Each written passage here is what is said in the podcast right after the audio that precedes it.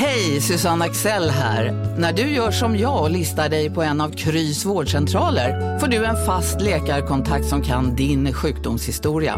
Du får träffa erfarna specialister, tillgång till lättakuten och så kan du chatta med vårdpersonalen. Så gör ditt viktigaste val idag, listar dig hos Kry. Hej och välkomna till Dagens Industris makropodd. Podden där vi tar pulsen på de långa trenderna och skeendena i makroekonomin. Jag heter Johanna Jansson och jag hoppar in för vår ordinarie makroguru Viktor Munkhammar. Och mitt emot mig så har jag veckans gäster Anna Öster, chefsekonom på Länsförsäkringar och Olof Manner, analyschef på Swedbank. Välkomna! Hej, hejsan, hejsan! Vi ska prata inflation, vi ska prata lite tillgångsköp bland annat och sen har ni som vanligt varsin spaning och eh, en spännande inblick i veckan eller veckorna som kommer. Eh, ska vi börja lite med inflationen? Eh, det har ju varit både upp och ner när det gäller inflationen. Först, eh, först kom den tillbaka och nu verkar den falla tillbaka igen. Är det pyspunka på den här inflationsballongen? Vad ska man egentligen tro och vad betyder det här för centralbankerna? Anna, vill du börja? Mm. Ja, men det har ju varit helt uppenbart så att inflationen har kommit upp eh, ganska ordentligt eh, av tillfälliga faktorer då, av energipriser och livsmedelspriser och så vidare. Det tycker jag, om vi funderar på vad centralbankerna har sagt och säger och när vi blickar framåt så tycker jag ändå att de har varit ganska tydliga med att de bortser från den här tillfälliga då skjutsen, att de tittar på mer underliggande mått. Och där tycker jag, framförallt tycker jag att Draghi har varit väldigt tydlig med det att eh, de, de ser bortom det här och de har ju verkligen problem med sitt underliggande inflationstryck fortfarande i Europa. Och det är därför vi också inte ser att de egentligen ska kunna göra någonting på en ganska lång tid fortfarande. Jag tycker den Europeiska den här... centralbanken helt enkelt. De, Precis, den, är, ja. den här tapering-diskussionen om huruvida de verkligen ska dra ner på de här stödköpen ordentligt. Nu har de ju redan dragit ner och de har ju lyckats göra det på ett sätt som inte har tolkats riktigt som en mindre expansiv penningpolitik. Eh, men jag tror ändå att det är på tok för tidigt att fundera på att ECB ska vara på väg att ta ett tydligt kliv mot en mer åtstramande penningpolitik. Därför det har ändå varit lite prat om ja. att de till och med skulle kunna börja höja räntan innan de slutade med, eller slutade med tillgångsköpen, eller hur? Men ja, precis. Det, det så får man ju fundera på vilken typ av ränta. Om vi fokuserar på styrräntan så tror jag att liksom en höjning är inte aktuell, inte ens nästa år tror jag. Det är vår bedömning så som den ligger nu. Eh, sen kommer de ju såklart successivt att försöka dra ner de här stödköpen och eh, så länge det går i den inriktning som de räknar med. Jag tycker fortfarande att de är lite optimistiska vad det gäller just det underliggande inflationstrycket. Men skulle det gå i den riktningen som de har så kan man mycket väl tänka sig en neddragning då nästa år. Vad betyder det här för Riksbanken då Olof? Hur ser du på vad de har för möjligheter? De har ju suttit lite i knät på ECB. Ja, det, och, lyssnar man på Riksbanken så, så gör de ju fortfarande det. Det är väl inte många som tror att Riksbanken kommer att eller att Riksbankens aktiviteter är intimt förknippade med vad ECB eh, gör och även via valutakomponenten då naturligtvis. Att eh, om vi skulle höja långt före så riskerar vi en starkare krona och det skulle så att säga döda den importerade inflation som nu har visat sig sedan ett tag och, och så vidare. Och så vidare. så att det sambandet är starkt. Men jag skulle vilja säga eh, en anledning till att inflationen steg så mycket som den gjorde i början på året. Det var ju baseffekter. I, eh, eh, det var låga oljepriser som föll ut. Eh, det var andra typer av inflation som liksom Eh, Eh, en gång hade påverkat som föll ut mätperioden och så steg inflationen kraftigt. Sen har ju den kommit tillbaka nu då. Den underliggande inflationen är inte eh, jättestark vare sig i Europa eller i eh, Sverige. Men tittar man på de underliggande strukturerna så tycker jag ändå man kan se att tillväxten i Europa ökar. Eh, vi har fått färska siffror på arbetslösheten. Så även om den ligger fortsatt på höga nivåer, eh, jag tror det var 9,7-9,8 procent i snitt eh, för euroområdet ja. För mm. euroområdet mm. så går den, eh, den faller och eh, det går åt rätt mm. håll. Samtidigt ser vi tillväxten öka. Eh, den globala tillväxten ökar vilket gör att det finns anledning trots en, en, eh, en nyligen liten pyspunka på oljepriserna så tycker jag ändå man kan se att råvarupriserna kommer fortsätta att stiga under resten av 17 och in i 2018. Så att de stora eh, underliggande eh, inflationstendenserna går trots allt åt rätt håll. Sen skulle det ju vara mumma om vi fick ner arbetslösheten i Europa på nivåer där faktiskt lönerna börjar stiga som vi ser i USA. När de har, har då nått någonstans eh, sin jämviktsarbetslöshetsnivå runt 4,5, 6, 7 vad det nu kan vara. Men nu börjar lönerna kicka igång där. Och med tillväxten i Europa, med en fortsatt fallande arbetslöshet, så förr eller senare så kommer vi säkert hamna där också. Och då kommer ju kärninflationen att börja stiga. Så att jag till liksom, i det korta perspektivet en liten besvikelse vad det gäller räntorna. För Riksbanken säkerligen också eh, med det svenska löneavtalet. Mm. Men underliggande på medellång och lång sikt så tycker jag nog att man kan räkna med att inflationen... Långsamt på väg åt rätt håll helt så enkelt. Så skulle jag vilja sammanfatta det. Ja. Mm. Ja. När kan de börja höja då? Vad tror ni? Ja, jag tycker att det där är lite intressant. För jag tycker nog ändå att det här löneavtalet gör att miljön för Riksbanken då är svår. Det är en utmaning att få upp det här underliggande inflationstrycket. Men det beror ju på hur gärna man vill ha upp det till just två eller om man tycker att det är okej att det ligger och pendlar kring en och en halv procent. Dels så tror jag att vi är på gång att få ett sånt här toleransintervall eh, från Riksbanken och då får vi se hur de formulerar sig kring det. Det ska ju egentligen inte kanske påverka politiken men det ska kunna hjälpa dem i deras kommunikation kring hur vi, hur vi blickar framåt. För Riksbanken så är det inflationsförväntningarna såklart som är helt A och O. Om de håller sig kvar på en hyfsad nivå så har de lite mer handlingsutrymme än vad de skulle ha annars vi har bedömningen att de höjer i början på nästa år, Riksbanken fortfarande. 2018, i början ja, på 2018. Jag tycker ändå att man skulle kunna börja fundera på, eh, om det, nu tänker vi oss att de avslutar sitt stödköpsprogram vid halvårsskiftet. Det är ju som någon typ av krisåtgärd som man då ändå lämnar åt sidan för att vi, det ser ändå betydligt bättre ut. Man skulle ju kunna fundera på om även negativ ränta är en krisåtgärd. Att man liksom börjar signalera att ja visst, vi är inte på väg att börja strama åt i någon större utsträckning för att eh, underliggande inflationstryck är fortfarande för lågt. Men vi plockar bort krisåtgärderna. Det skulle jag kunna tycka var någonting intressant ändå att fundera kring. Och när det gäller att plocka bort krisåtgärder så en annan sak är att, som kanske är svårare att plocka bort än eh, de låga räntorna är ju att eh, de flesta central, stora centralbanker, både Fed, Bank of England, Bank of Japan, Riksbanken och ECB har varit ute och köpt massiva tillgångsportföljer. Och, eh, Fed ligger ju först här i den här åter, alltså återgången då från krisnivåer. De har ju varit ute och pratat en del om hur de ska göra med de här stora tillgångsportföljerna.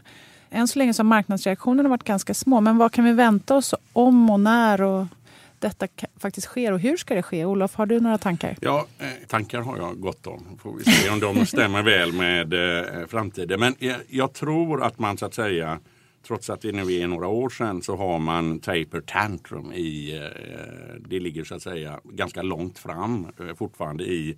Taper tantrum det var när räntorna steg kraftigt, liksom Sist de, när de aviserade att de skulle sluta och injicera pengar. I, idag så eh, reinvesterar man ju fortfarande förfall och kuponger. Mm.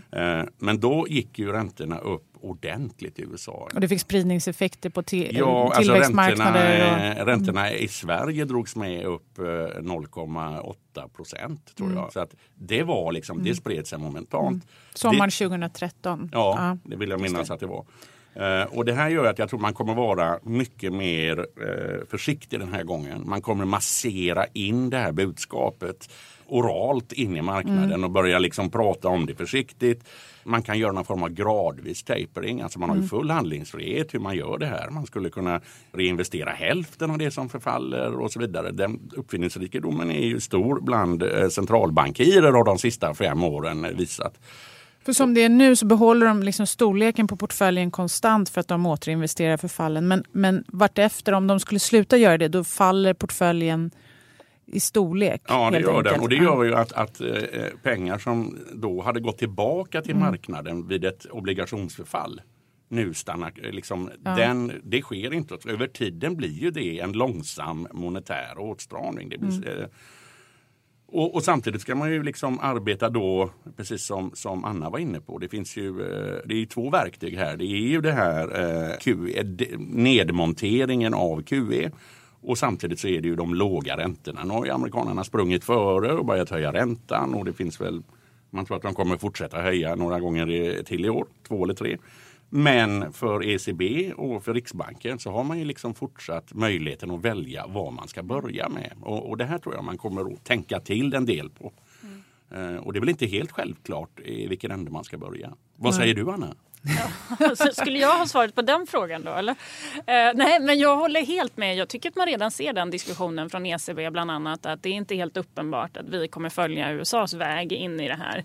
Eh, vilket ju är fullt rimligt att man vill ha olika effekter. Man är utsatt för olika, eller man är känslig för olika typer av marknadsrörelser. Du menar USAs väg att först höja räntan Exakt. och sen börja avveckla Precis. obligationsportföljen? Men jag tycker att det är intressant hur de börjar kratta i manegen för det här med att de ska åtminstone då kanske låta eller sluta återinvestera. Det skulle ju kunna vara ett naturligt Kan man tänka sig att det får olika effekter på ränte och valutamarknaden beroende på vilken ordning man gör det här? Att eh, räntehöjning är mer eh, eh, valutapositivt än eh, avveckla obligationsportföljen medan avveckla obligationsportföljen får större ränteeffekter. Ja, det tror jag liksom eh, från ett helikopterperspektiv så är det ju precis så som du säger. Eh, en, en räntehöjning får ju mer en momentan effekt. Det, naturligtvis på räntorna men också på valutan.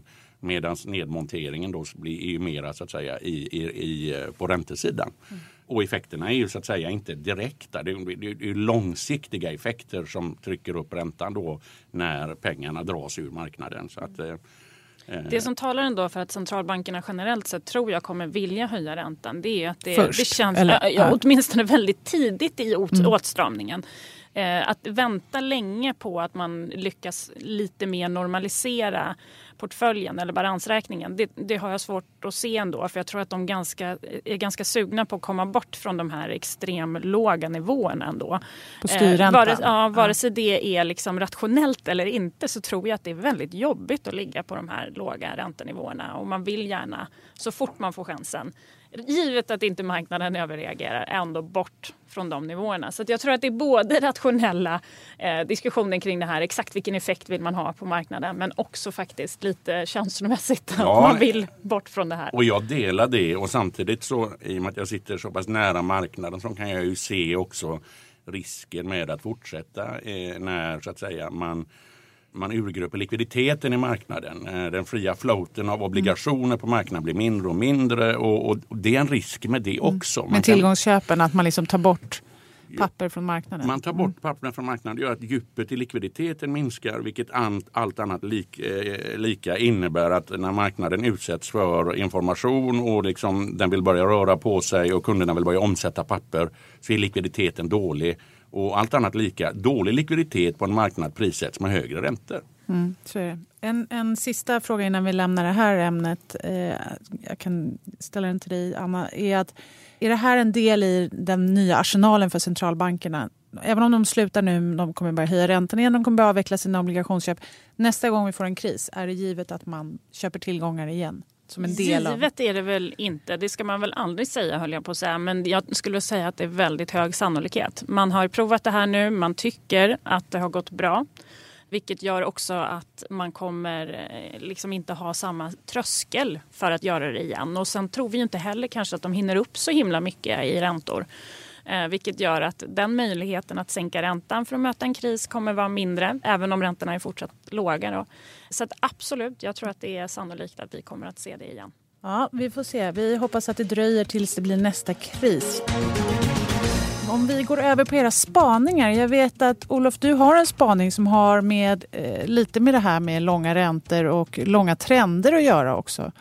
Eh, vill du berätta lite vad, hur du tänker kring det? Ja, det Eh, jag vill då verkligen påpeka att det är riktigt långa trender. Så det är ingenting som kommer att påverka marknaden imorgon, eh, eh, inte om sex månader och eh, kanske inte ens inom tolv. Men tror jag definitivt om fem och säkerligen om tio. Och, och det är egentligen tre eh, väldigt långa trender. Den första är ju då att räntorna har ju gått ner ungefär i 20 års tid. Nu verkar de flesta tro att räntebotten, åtminstone i den utvecklings, eh, eller bland eh, de utvecklade länderna, eh, att räntebotten är passerad och att vi är på väg, att vi är på väg uppåt. I och med att lägre räntor, allt annat lika, påverkar ju värderingen på aktiemarknaden Vi är specialister på det vi gör, precis som du. Därför försäkrar vi på Swedea bara småföretag, som ditt. För oss är små företag alltid större än stora och vår företagsförsäkring anpassar sig helt efter firmans förutsättningar. Gå in på swedea.se företag och jämför själv. Hej, Synoptik här. Hos oss får du hjälp med att ta hand om din ögonhälsa. Med vår synundersökning kan vi upptäcka både synförändringar och tecken på vanliga ögonsjukdomar. Boka tid på synoptik.se marknaden positivt. Det påverkar värderingen på obligationer positivt och det påverkar eh, värderingen på fastigheter positivt. Så kommer ju så att säga det faktum att vi har passerat räntebotten och oavsett hastighet eh, reversera trenden om räntorna går upp kommer att ha en påverkan. Och Det är svårt att säga liksom, hur mycket beror eh, värderingen i de här olika tillgångslagen på den här 20-åriga nedgången av räntor. Samtidigt trend nummer två som vi då delvis har varit inne på är ju just centralbankernas eh, stimulans via QE. Eh, började egentligen 2003 i liten skala i Japan men kom i full blom efter Lehman finanskraschen 2008. Eh, den amerikanska centralbanken Fed satte igång och sen så har som du har redan nämnt då Johanna Bank of England, eh, ECB, Riksbanken med flera hoppat in. Eh, och det är egentligen bara den amerikanska centralbanken som har slutat. De andra liksom håller ju på diskussionerna som vi precis har haft själva här om när det ska avslutas kommer ju också ha en påverkan. För det är ju pengar som har gått ut i systemet som förhoppningsvis någon gång ska hämtas hem igen.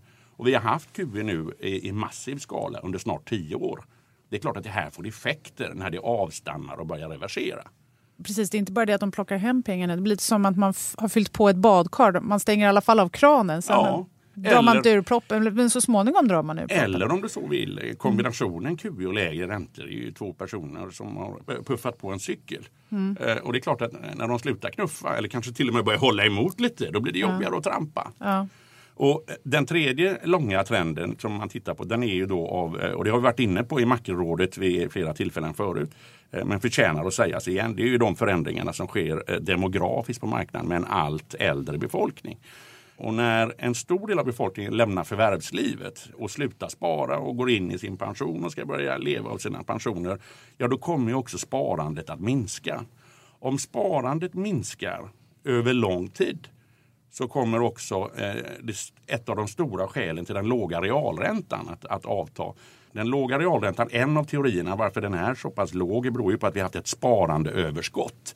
Investeringarna har inte förmått suga upp Eh, så priset på pengar har gått ner. Men om sparandeöverskottet så att säga eh, börjar reduceras, ja då kanske vi får se en effekt där realräntorna börjar stiga igen. På toppen av det ska då läggas den inflation, eventuella återkommande inflation som vi har eh, pratat om tidigare. Och det här kan göra liksom att du får ytterligare en kraft som trycker på inflationen uppifrån. Så mm. det är mina tre långa spaningar. Jag vill betona, det är ingenting man behöver vara orolig för imorgon, om sex månader, om ett år. Men om man har en fem, tio års horisont så tror jag man ska börja tänka på det här mm. nu. Se upp för trendvänd helt enkelt. Så kan man säga. Mm. Ja, jag kan inte annat än att hålla med. Det är, det är ju väldigt stora rörelser och framförallt tror jag att man blir, det är lätt att bli upptagen av liksom kvartalssiffror. Eller, eller, du behöver bara blicka tillbaka. Om du tittar då, den europeiska ekonomin ser stark ut nu tycker vi ändå. Det rullar på. Och sen så tittar man tillbaka till finanskrisen och så ser man att den italienska ekonomin är fortfarande mindre än vad den var innan finanskrisen. Alltså det gäller hela tiden att försöka få med sig de här lite längre trenderna också. Det var inte lika lång trend som dina 20-30 år där i, i räntenedgången. Men ändå, jag tror att det är verkligen nyckeln. Att man måste förstå både de konjunkturella svängningarna men de underliggande, underliggande trenderna, strukturen i ekonomin och inte bara den svenska då utan den globala som också kommer det, påverka Det är därför det är så mycket. viktigt att lyssna på Makropodden, Exakt, eller hur? Exakt, där ja. får ni alla svaren. Och en liten kommentar där också då. Det är ju en av få fördelar med att bli lite äldre. Det är ju att de här 20-årscyklerna, de ter sig inte så rackans långa längre. Nej, och sen också, eh, precis. Men därmed, varför, varför det är viktigt att tänka på det här med trendvänd, det är ju apropå det då, att det finns många som sitter på marknaden nu som faktiskt aldrig varit med om en trendmässig ränteuppgång. Utan man har det är inte med. bara på marknaden, det är även bland bolånetagare. Ja, det är också. Mm. Som inte vet att det kan faktiskt vända upp.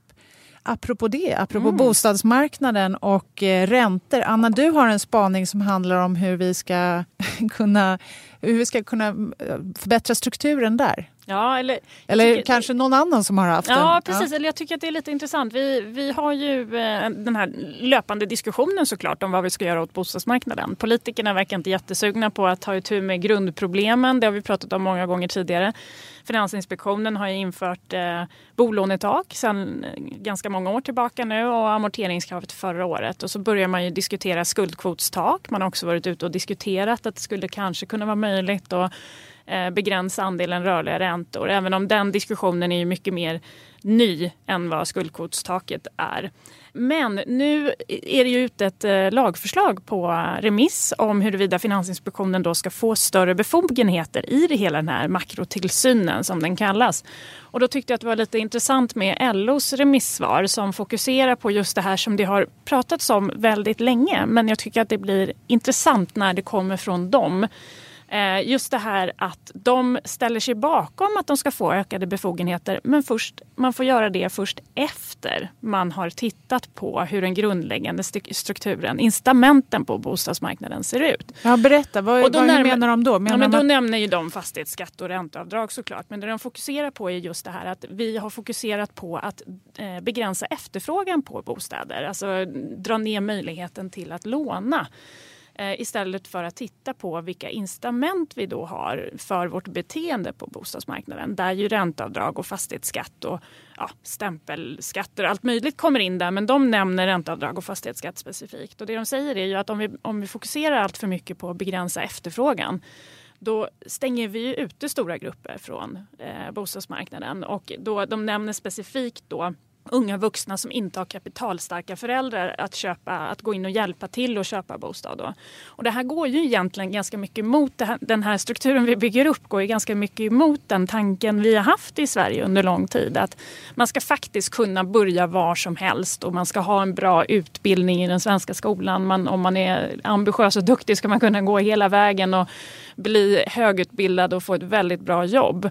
Men just nu sätter vi käppar i hjulet för de här unga vuxna då, som inte kommer från kapitalstarka föräldrar att ens komma in och kunna köpa ett boende där de här bra jobben då Just kanske det, för finns. det spelar ingen roll om man tror att man ska ha en hög inkomst. Man, man, Nej, man måste man ha- slår i bolånetaket Exakt. och man möter Man måste ha en amorteringskravet. insats. Eh, Eh, och det här tycker jag är intressant. Jag tycker att det är, det är bra att de lyfter den frågan för det måste vi fundera mer på. Att det går inte att bara följa den här linjen nu med att låta Finansinspektionen ta hela ansvaret för det här för vi behöver verkligen se över grundproblemet. Hoppas att det är ett första tecken på att, Att man den- börjar titta även på Ja, utbudet. Eller det ska gör man ju. Alltså, diskussionen har ju gått het under lång tid. Men vi måste ju verkligen få press på att politikerna också känner att de verkligen behöver leverera här. De behöver samtala och komma överens om det. Och det börjar bli lite bråttom, eller? Ja, jag håller med om eh, allt som Anna säger. Jag, vill bara eh, göra en liten, ett inspel här. Jag lyssnade på ett, ett, eh, ett fantastiskt föredrag av en professor på eh, universitetet i Jönköping för ett par dagar sedan. Eh, hon var specialist då på regional ekonomi och gick bland annat igenom att en, en ny stor trend är ju att om, om under de tidigare hundra åren så har liksom befolkningen flyttat dit produktionen är. Eh, nu flyttar produktionen dit som konsumenterna, eh, eller där konsumenterna befinner sig. Och det beror ju på att eh, eh, vi har samtidigt en trend där produktionen övergår från varuproduktion mer och mer till tjänsteproduktion. Så att produktionen flyttar närmare sina, sina, sina konsumenter. Det är ett av skälen till att den här migrationen från landsbygden till storstäderna fortsätter trots att vi lever i en digitaliserad värld där man kan sitta tio mil från storstan. Och liksom, men det händer inte. Det var ju många som trodde att det så att behovet av billiga eh, bostäder i tätorterna kommer ju bara öka. Och det kommer delvis också förvärras av eh, en mängd migranter som snart lämnar sina uppehållstillstånd och, och också vill ta sig dit where the action is och eh, där jobben finns och där deras eh, Och där frisören och bion och Ja restaurangerna. men lite så och är det ju. allting Va? finns. Så, och det här är någonting som vi måste agera på. För finns inte bostäderna så kommer det bli en, en broms på den potentiella tillväxten. Absolut. Så är det. Intressant och klok, kloka tankar. Jag, eh, det här var ju långa trender och även om vi hoppas att det, politikerna kan ta tag i det här ganska fort så lär det inte hända de närmaste två veckorna. Men det finns Nej. annat som händer den närmsta veckan. Eh, ni har med er några eh, saker som ni tycker att lyssnarna ska hålla ögonen på. Olof, vill du börja med en viktig siffra? Ja, och jag tar ju då, eh, jag står ju alltid med ett ben i marknaden och eh, lämnar därmed fältet fritt till Anna för de större tankarna. Men eh, utifrån ett marknadsperspektiv så har vi ju den här viktiga arbetssiffran från USA, non-farm payrolls, det vill säga jobb som skapas utanför jordbrukssektorn i den amerikanska ekonomin. Och det är ju en väldigt bra termometer på hur tillväxten ser ut. Och man har skapat en massa jobb i USA under en lång period. Arbetslösheten har kommit ner. Nu har man ju diskonterat väldigt mycket av Trumps eh, vallöftespolitik i, eh, i marknaderna. Det, det, det gäller in, satsningar på infrastruktur, det gäller avregleringar i en mängd former eh, med, med mera. Med mera. För att matcha den, så att säga, de förväntningarna som ligger så vill det till att det fortsätter att växa på i den amerikanska ekonomin. Speciellt med tanke på värderingar och annat. Och det gör att den här siffran varje gång den kommer är viktig. Eh, nu kommer så att säga arbetssiffror för, för mars. Eh, och eh, jag ska inte gå in på vad som är förväntat och så vidare. Men det är en väldigt stor fokus på det här. De kommer på fredag vid eh, halv tre. Mm, alltid första fredagen i månaden. Så är det. Så är det. det. det är sen gammalt. Ja, det, det har hängt med de senaste. Så ja. non-farm payroll, amerikanska arbetssiffror mm. på fredag. Det är Håll vad vi i marknaden sitter och tittar på. Mm. Och Anna, du har någonting som också är viktigt men, mm. eh, inte, men som också har lite längre implikationer. Mm. Jag fokuserar Berätta. också väldigt mycket på NFP men jag kommer också följa Trumps Twitter intensivt här över helgen när USA eh, möter Kina. Det är stormöte på gång och här känner man ju att vad som helst egentligen kan hända. Det har ju både att göra med såklart relationen för handel, hur, hur ska de här länderna kunna komma överens, eh, men också rent geopolitiska frågor som ändå är uppe på agendan. Eh, hur ska man hantera Nordkorea bland annat? Nu såg jag att de hade uttalat sig från USA att de tyckte att de hade pratat nog om Nordkorea, såg jag något uttalande där från Tillerson. Men vi får väl ändå se, det kan nog komma mer. Från Rex Tillerson, just det. Precis. Exakt. Ja. Mm. Men ja, det här är ju såklart centralt. Det, det är förmodligen inte några utspel, eller förhoppningsvis inga utspel som får marknaden att liksom fullkomligt eh, rasa av oro för någonting. Men just att försöka hitta tecken på eh, vart är vi på väg? Två stormakter som möts och hur ska det, den diskussionen Vilken relation det kommer vara mellan ja. USA och Kina. Mm.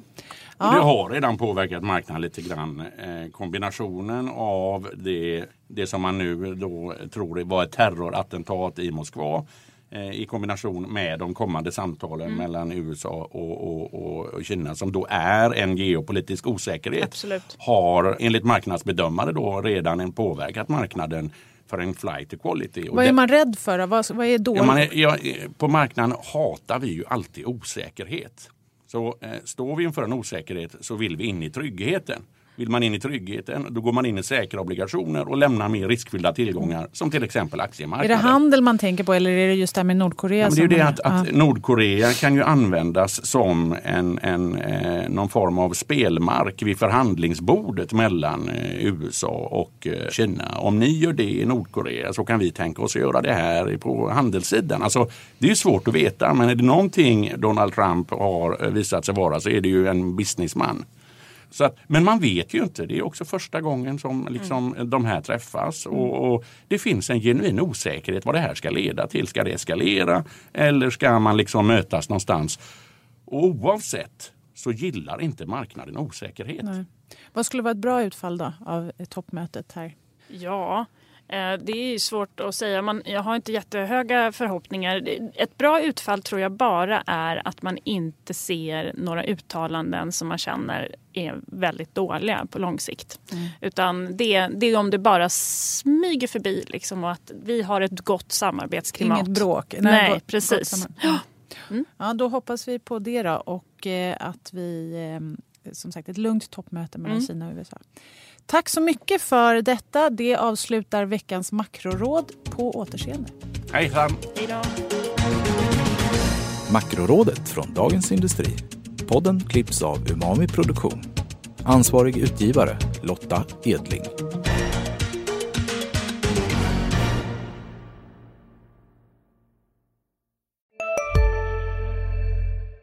Välkommen till Maccafé på utvalda McDonalds restauranger med Baristakaffe till rimligt pris. Vad sägs om en latte eller cappuccino för bara 35 kronor? Alltid gjorda av våra utbildade baristor.